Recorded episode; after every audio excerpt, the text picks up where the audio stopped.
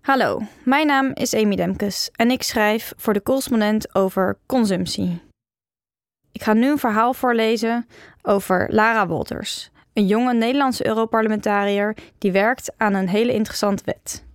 Een wet die grote bedrijven als Shell, H en M en Unilever verantwoordelijk moet houden voor de milieu- en sociale schade die ze wereldwijd veroorzaken. Gaat het haar lukken om genoeg steun te vinden voor haar wet? Ik zette de heetste hangijzers op een rij. Veel luisterplezier.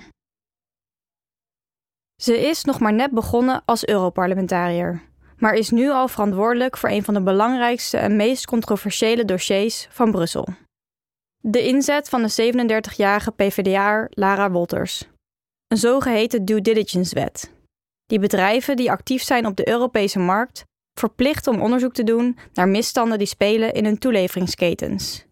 En om die misstanden die ze vinden daadwerkelijk aan te pakken. Wolters noemt het zelf de anti-wegkijkwet.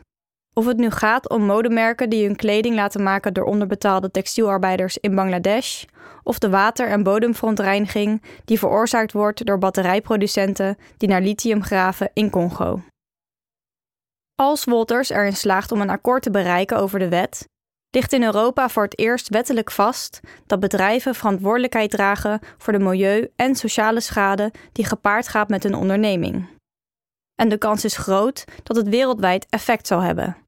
Want zo'n beetje alles wat we consumeren, van een flacon douchegel tot een pot pindakaas, moet hierdoor eerlijker en duurzamer worden. Op één juni stemt het Europees Parlement over het voorstel waaraan Wolters afgelopen maanden werkte. En over een aantal cruciale zaken lopen de meningen nog flink uiteen. Dus gaat het de jonge Nederlandse Europarlementariër lukken om genoeg steun te vinden voor haar wet? Europese politiek is als een ingewikkeld bouwproces. Als je ergens midden in de constructie instapt, is de kans groot dat je er geen bal meer van snapt. Dus voor we de inhoud induiken, eerst even een korte recap van de belangrijkste ontwikkelingen tot dusver. juli tweeduizend negentien. Lara Wolters wordt verkozen als PvdA-Europarlementariër en solliciteert naar een plek bij de commissie Juridische Zaken. Hier valt haar oog op een dossier dat al een tijd ligt te verstoffen, gericht op wetgeving voor bedrijven rondom duurzaam ondernemen. De Europese Commissie heeft aangegeven hier werk van te willen maken, maar een wetsvoorstel blijft vooralsnog uit. Wolters krijgt het dossier in handen en werkt in de maanden erop aan een initiatiefrapport. maart tweeduizend eenentwintig. Een grote meerderheid van het Europees Parlement stemt voor Wolters' initiatiefrapport, waarmee de Europese Commissie wordt gevraagd met wetgeving te komen rondom maatschappelijk verantwoord ondernemen. februari tweeduizend tweeëntwintig. De Europese Commissie komt met een wetsvoorstel.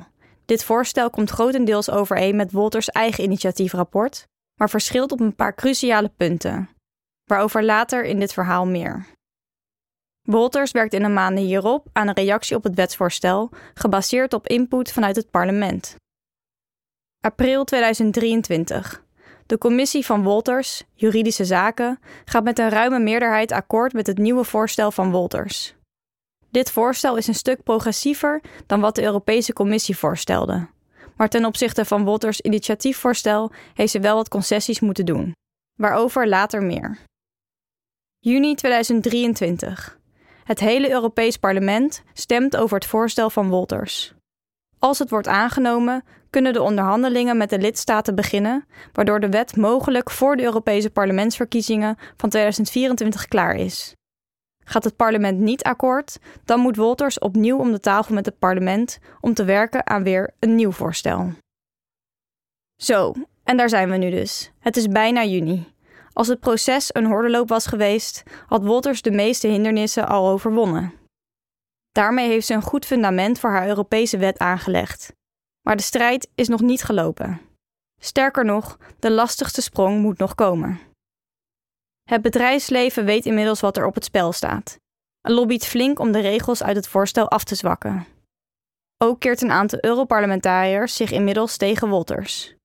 Zij zetten alles op alles om het wetsvoorstel van de commissie verder uit te kleden, terwijl Wolters het tegenovergestelde wil.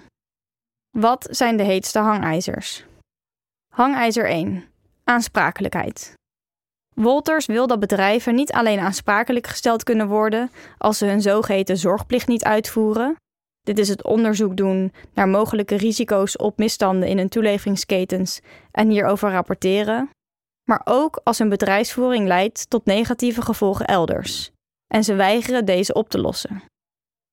Volgens Wolters is dit cruciaal, omdat de afgelopen decennia is gebleken dat bedrijven niet uit zichzelf hun bedrijfsvoering aanpassen om schade te beperken. Anders was deze wet niet nodig geweest. Door de Christendemocraten in het Europees Parlement wordt hier anders over gedacht. Zij vinden dat je bedrijven beter kunt aanmoedigen om het juiste te doen dan ze te straffen als ze iets fout doen. Daarom willen zij niet dat bedrijven aansprakelijk gesteld kunnen worden als ze hun zaakjes niet op orde hebben.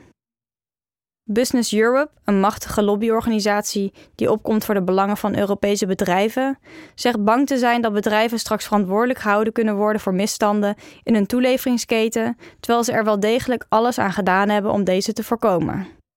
Of zelfs gestraft worden voor schade die niet door hen, maar door andere bedrijven in hun waardeketen zijn veroorzaakt. Zoals de voorzitter van een belangenorganisatie uit de technische industrie stelt. Zij pleit dan ook voor het schrappen van dit element uit de wettekst, zoals die er nu ligt. Hangijzer twee. Papierwerk en oneerlijke concurrentie. De nieuwe wet maakt dat bedrijven veel meer informatie moeten gaan delen. Over waar hun producten vandaan komen en welke problemen op die verschillende plekken kunnen ontstaan. Een aantal bedrijven vreest dat de verplichtingen om dit te monitoren en hierover te rapporteren zal leiden tot veel meer administratieve lasten en extra kosten. En dat daarmee ook hun concurrentiepositie ten opzichte van bedrijven buiten Europa wordt benadeeld. Want kunnen ze de tijd die ze kwijt zijn aan het verzamelen en delen van de informatie niet veel beter steken in het verbeteren van de werkomstandigheden ter plaatse? Volgens Wolters kun je niet beoordelen of bedrijven serieus werken aan het verbeteren van omstandigheden als ze daar geen verantwoording over hoeven af te leggen. Bovendien zal de wet evengoed gelden voor bedrijven buiten Europa, als die actief zijn op de Europese markt althans. Hangijzer drie. De financiële sector. Moet de financiële sector wel of niet binnen de wet vallen? De lidstaten vinden dat E U-landen dit individueel moeten beslissen. Binnen het Europees Parlement zijn de meningen hierover sterk verdeeld. Een aantal leden vindt bijvoorbeeld dat financiële bedrijven ontlast moeten worden, omdat deze geen aanvoerketens hebben zoals die van auto- of kledingfabrikanten. En omdat de financiële sector al onder andere wetten valt, zou er een lappendeken aan regels kunnen ontstaan. Toen ik Wolters een tijd geleden tijdens een ontmoeting in Den Haag hiernaar vroeg, vertelde ze mij: achter banken en pensioenfondsen zit wel degelijk een keten waarin de financiering zorgt voor het produceren van echte dingen in onze economie. Leningen of investeringen kunnen bijvoorbeeld ingezet worden voor de aanschaf van tractors, fabrieken of de aanleg van een palmolieplantage in Indonesië, waarvoor mensen van hun land worden verdrongen. Juist als je de financiële sector verplicht om te onderzoeken hoe hun beslissingen leiden tot ongewenste effecten elders, kan je grote impact maken. Money makes the world go round, vertelde ze mij. Toch heeft ze wat water bij de wijn moeten doen, want in het huidige voorstel dat nu op tafel ligt, vallen financiële bedrijven onder een apart, minder streng regime. Een aantal maatschappelijke organisaties zijn daarom niet blij met dit compromis. Maar volgens Wolters is het anders niet mogelijk om uit de onderhandelingen te komen. Hangijzer vier. Voor wie? De Europese Commissie wil dat het voorstel in eerste instantie alleen gaat gelden voor de allergrootste bedrijven. Namelijk voor bedrijven met vijfhonderd werknemers of meer en een omzet van honderdvijftig miljoen euro per jaar wereldwijd. In dat geval zou slechts nul komma twee procent van alle Europese bedrijven zich aan de regels moeten houden. Het plan is wel om dit in de toekomst uit te breiden, zodat ook middelgrote en kleinere bedrijven onder de wet vallen. Want daar doen misstanden zich net zo goed voor, benadrukt Wolters.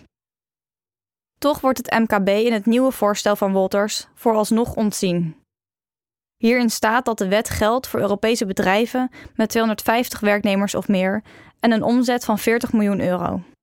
En voor niet-Europese bedrijven met een omzet van honderdvijftig miljoen euro of meer, waarvan minimaal veertig miljoen euro in Europa zelf omgezet moet zijn.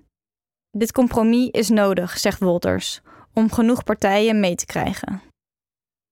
Maar de kans is groot dat zelfs dit te ver gaat, volgens een aantal politici in het Europees Parlement. Zo klinken er stemmen om de regels alleen te laten gelden voor nog grotere bedrijven dan waarvoor de commissie pleit, met duizend werknemers of meer. Dus hoe moeten we nu verder? Als Wolters akkoord zou gaan met alle eisen van haar critici, zou dit de wet volgens haar zodanig afzwakken dat het in de praktijk niet de nodige verandering oplevert die nodig is.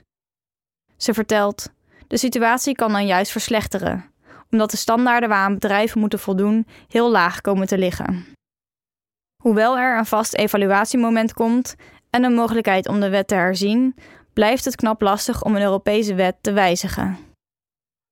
En ondertussen neemt niet alleen de druk vanuit de politieke partijen toe, maar ook die van buitenaf. Bedrijven die steeds feller tegen de wet lobbyen en maatschappelijke organisaties die soms al decennia lang met het onderwerp bezig zijn en nu de hoop hebben gevestigd op de zevenendertigjarige Europarlementariër.